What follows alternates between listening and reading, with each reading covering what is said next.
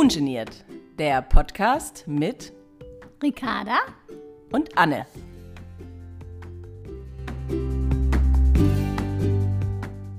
Hallo ihr Lieben und willkommen zu einer brandneuen Folge Ungeniert. Mit dieser Folge beginnen wir eine neue und spannende Reihe für euch. Die Welt scheint immer kleiner zu werden. Natürlich sorgt die Pandemie dafür, dass wir in den vergangenen zwei Jahren mehr zu Hause geblieben sind, Dennoch sind Fernreisen und auch Auswandern in der heutigen Zeit keine Ausnahme oder Seltenheit mehr. Daher möchten wir gern herausfinden, wie das Leben und die Lebensumstände für Menschen mit Behinderung nicht nur in Deutschland, sondern auch in anderen Ländern der Welt aussehen. Um den direkten Vergleich zu haben und sicherzugehen, die wichtigsten Themen abzudecken, werden wir stets die gleichen vier Fragen an unsere Interviewpartner in den jeweiligen Ländern stellen. Freut euch also auf überraschende Einsichten aus verschiedensten Blickwinkeln an den unterschiedlichsten Orten. Oh, ich bin gespannt. Ja, aus unseren bisherigen Erfahrungen kann ich sagen, dass uns in allen Ländern, die wir mit Ella besucht haben, Vor- und Nachteile im Vergleich zu unserer Heimat aufgefallen sind und ich das perfekte Land für Menschen mit Behinderung noch nicht entdeckt habe. Aber vielleicht ja ihr. Wir freuen uns natürlich auch hier zu diesem Thema über eure Zuschriften und euren Input. Mich hat tatsächlich am meisten bisher die USA beeindruckt, überraschenderweise. Dort war ich mit Ella schon zweimal, einmal sogar ganz alleine mit ihr. Ja, was ich dort erlebt habe, erzähle ich euch natürlich mal in einer Extra-Folge. Ich kann schon mal sagen, es war überraschend.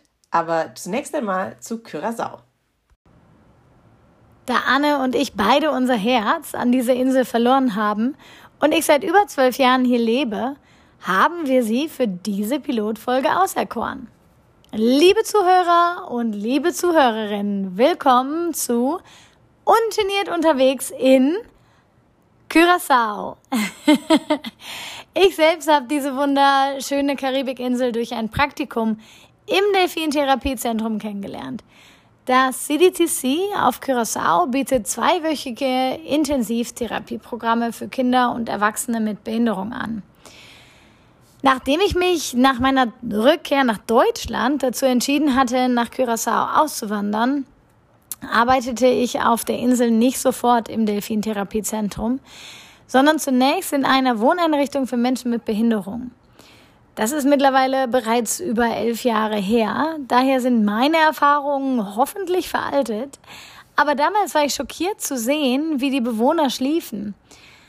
Es waren Schlafsäle mit rostigen, eisernen Pflegebetten, die minimal verstellbar waren.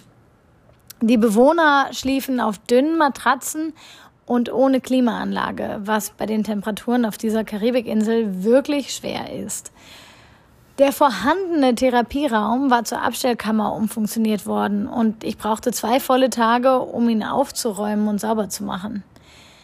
Auf der Wohnanlage gab es separate Häuser für Menschen mit psychischen Krankheitsbildern. Diese waren mit Zäunen und Stacheldraht begrenzt.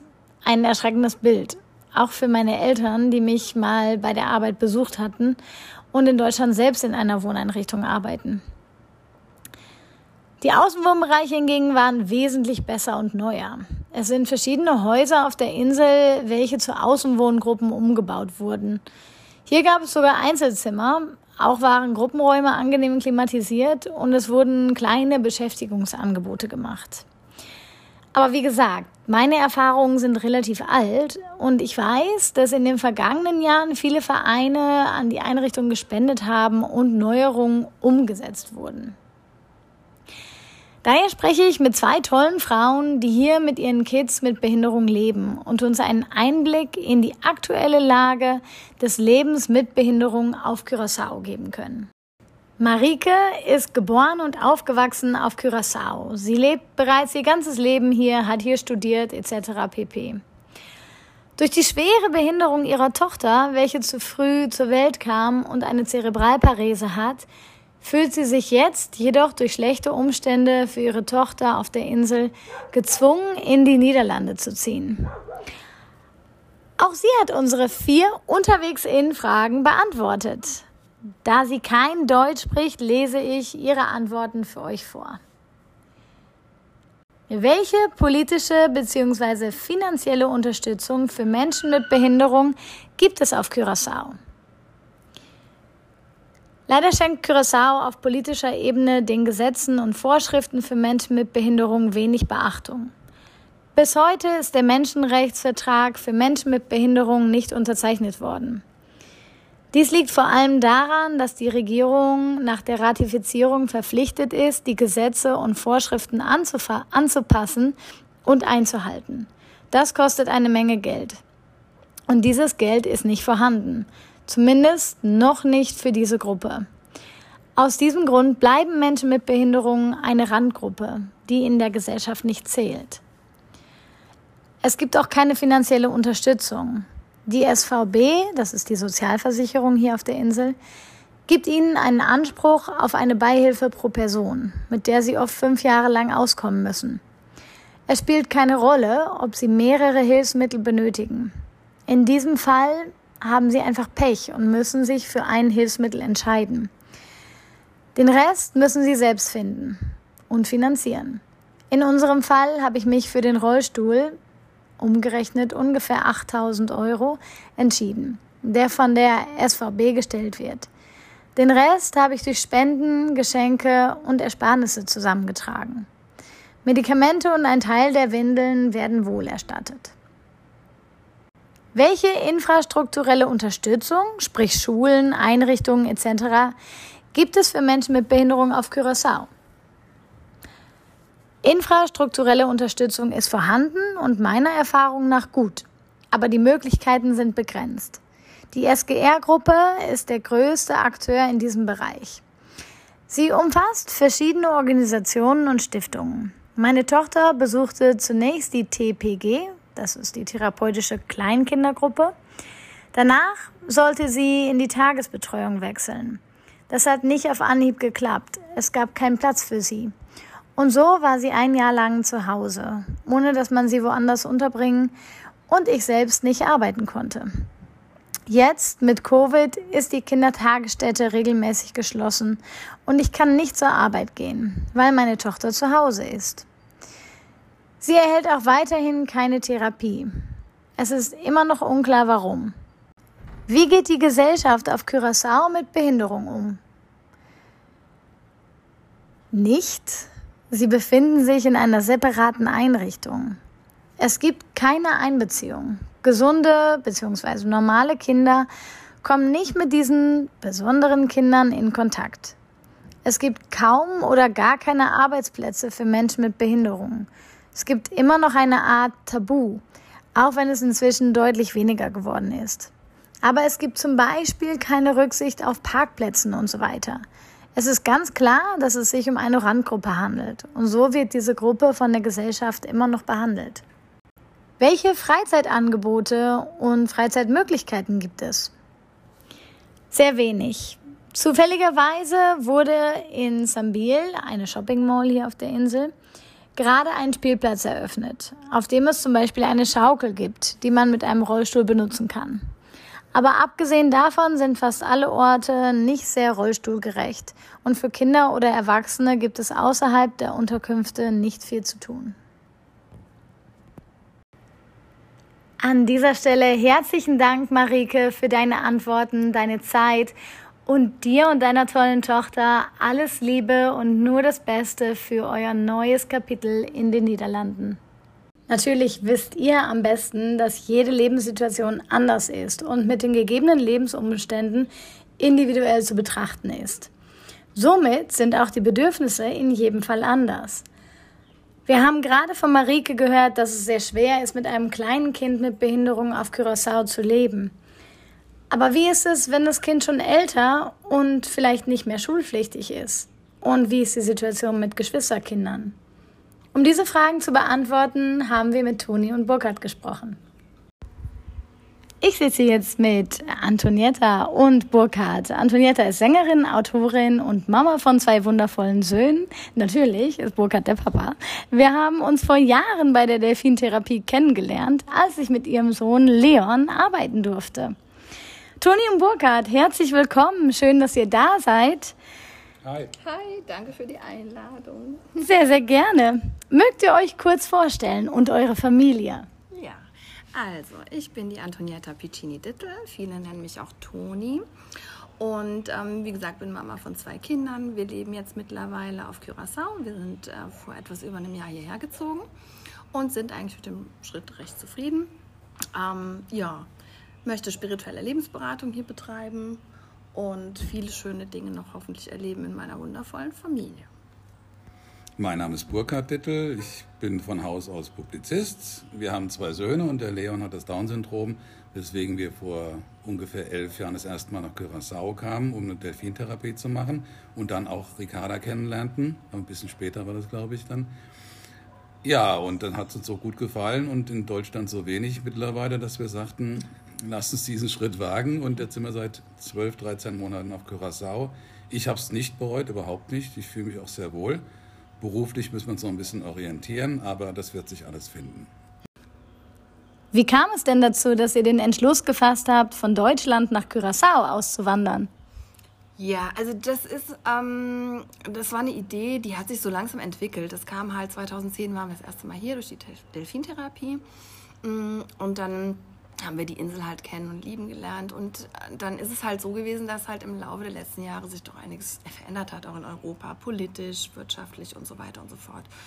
Und ähm, wie das im Leben ja so ist, ist äh, wenn etwas beständig ist, dann ist es die Unbeständigkeit. Also es ist ja wirklich alles immer im Wandel.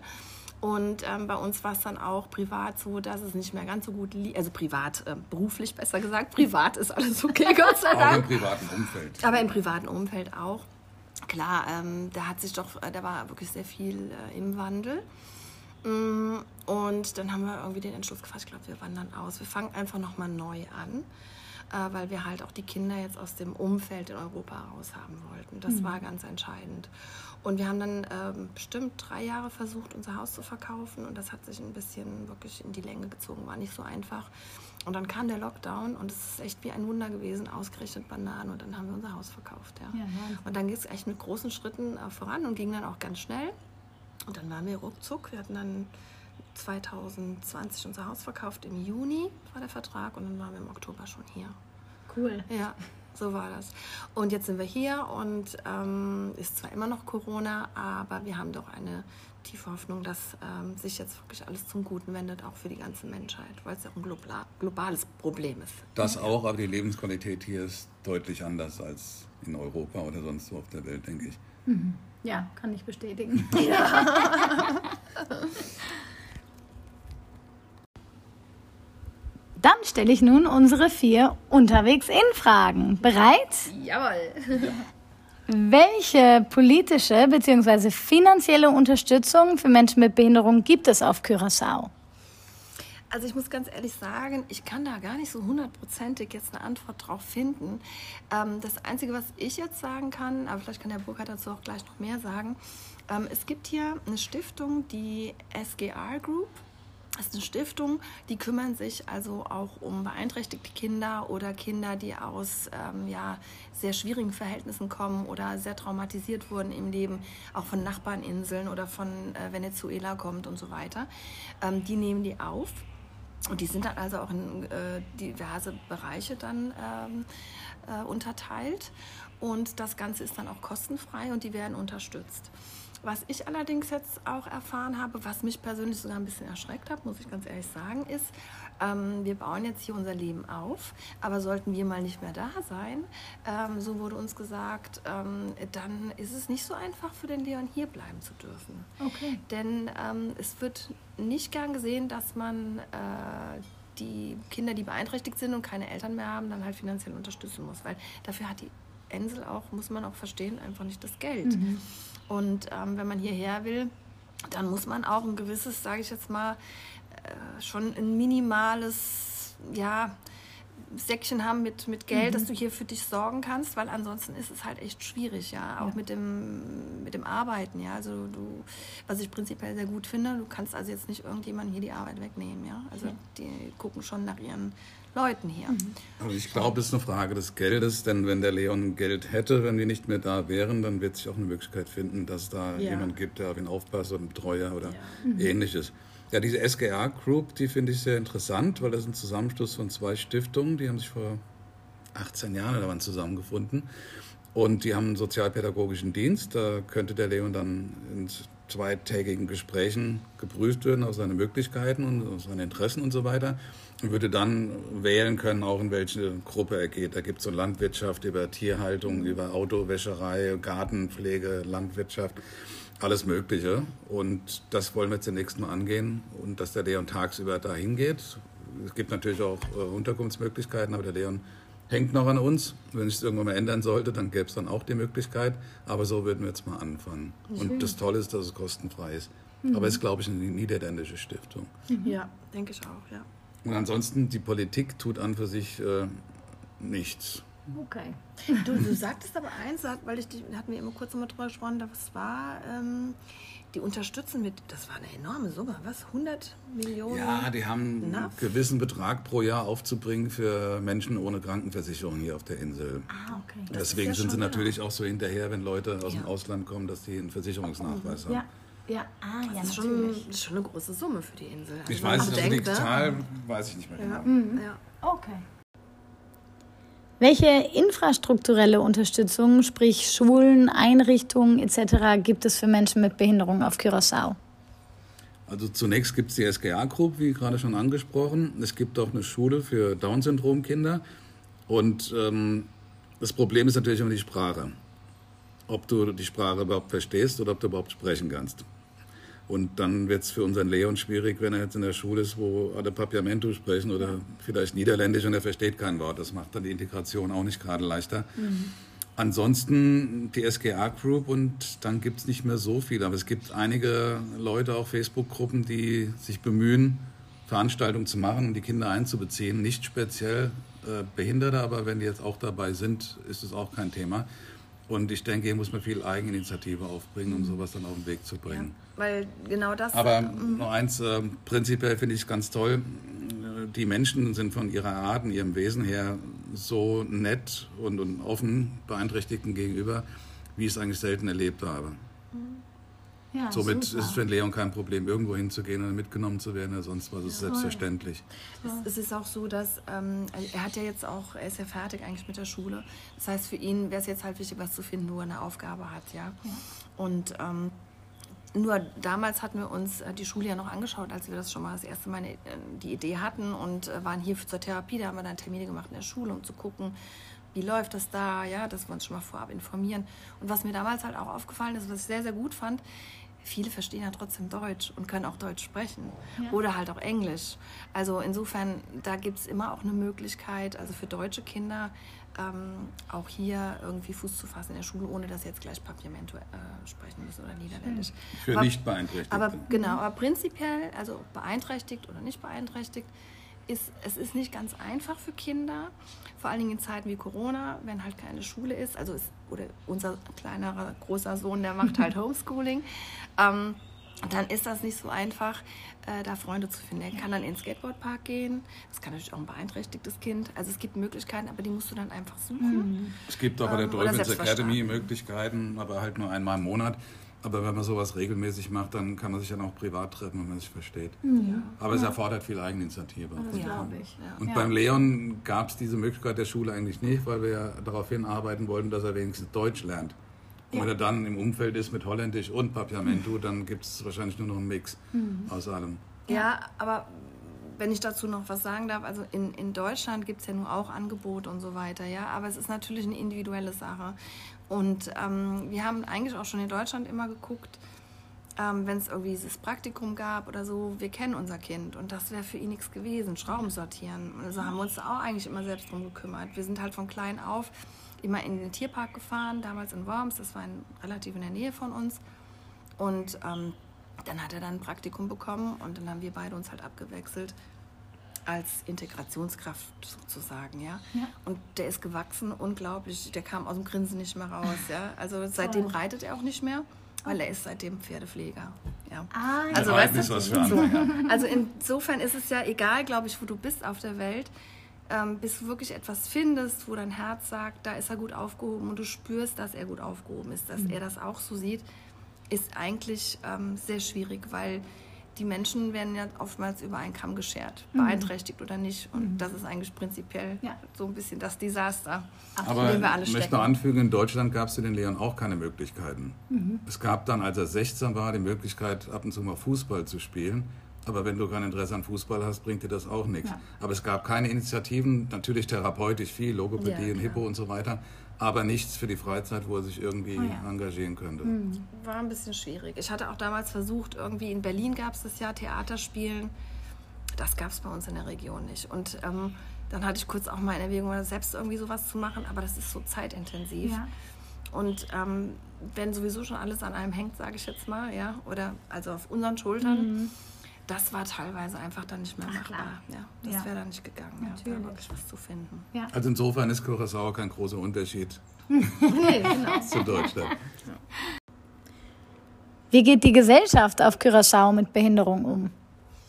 Ja, also ich finde, oder ich kann behaupten, wir finden, ähm, sehr, sehr gut. Also ähm, du merkst halt auch die, die, diese, die Herzqualität der, der Einheimischen hier, die ist ganz groß. Und ich glaube, dass die Niederländer auch äh, Menschen sind, die mit Beeinträchtigungen einen ganz anderen Umgang prinzipiell pflegen. Ähm, als jetzt zum Beispiel in Deutschland. Die sind da schon mal von vornherein, glaube ich, ein bisschen offener. Wobei auch hier schon passiert ist, dass niederländische Kinder oder auch komisch gucken und so. Also ich denke, da das ist ja ganz unterschiedlich. Aber prinzipiell ähm, ist der Leon hier wirklich mit offenen Armen wird er empfangen. Äh, manchmal sogar ein bisschen zu offen, wo ich dann manchmal sagen muss, stopp, wie soll er jemals lernen, so irgendwie mal seine Grenzen auch äh, zu akzeptieren oder die Grenzen zu akzeptieren zu anderen. Das ist dann immer so ein bisschen kontraproduktiv, das Programm. Aber es ist sehr, sehr schön. Er ist sehr gut aufgenommen und ähm, ich muss allerdings sagen, in Deutschland ähm, kann ich jetzt auch nicht wirklich behaupten, dass, ähm, oder es ist mir nicht aufgefallen, äh, dass irgendjemand mal wirklich mit dem Leon ähm, ganz übel umgegangen wäre oder so. Natürlich guckt mal, ist da einer dabei, der komisch guckt oder so. Aber dann denke ich, es ist auch wichtig zu sagen, ähm, dass der Leon und der hat das Down-Syndrom, deshalb sieht er ein bisschen anders aus und so weiter und so fort, Ja. dass man das in der Regel dann auch mal erklären kann und ähm, die Kinder dafür auch ein bisschen sich dann öffnen können, Mhm. ja, was auch oft dann der Fall war.